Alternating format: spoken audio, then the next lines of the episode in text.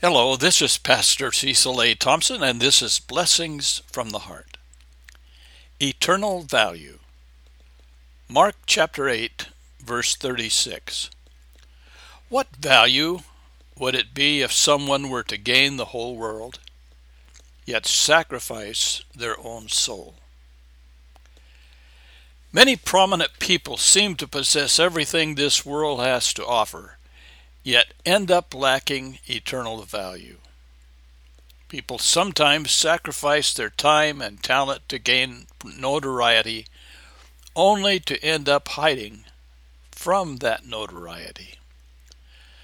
I recall the incident when an extremely wealthy man was asked how much money it would take for him to feel satisfied. His reply to that question was just a little bit more. So, what should we strive to accomplish in this crazy and self centered world? It is certainly not the things that will rust, perish, and fade away.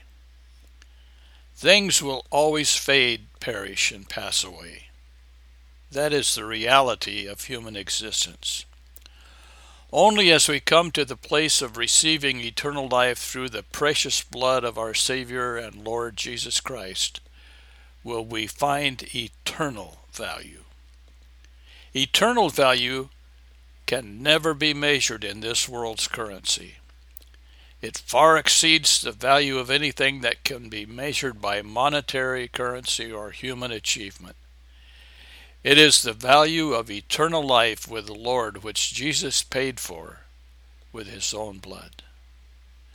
May God richly bless you as you bless others by your words and actions. This is Pastor Cecil.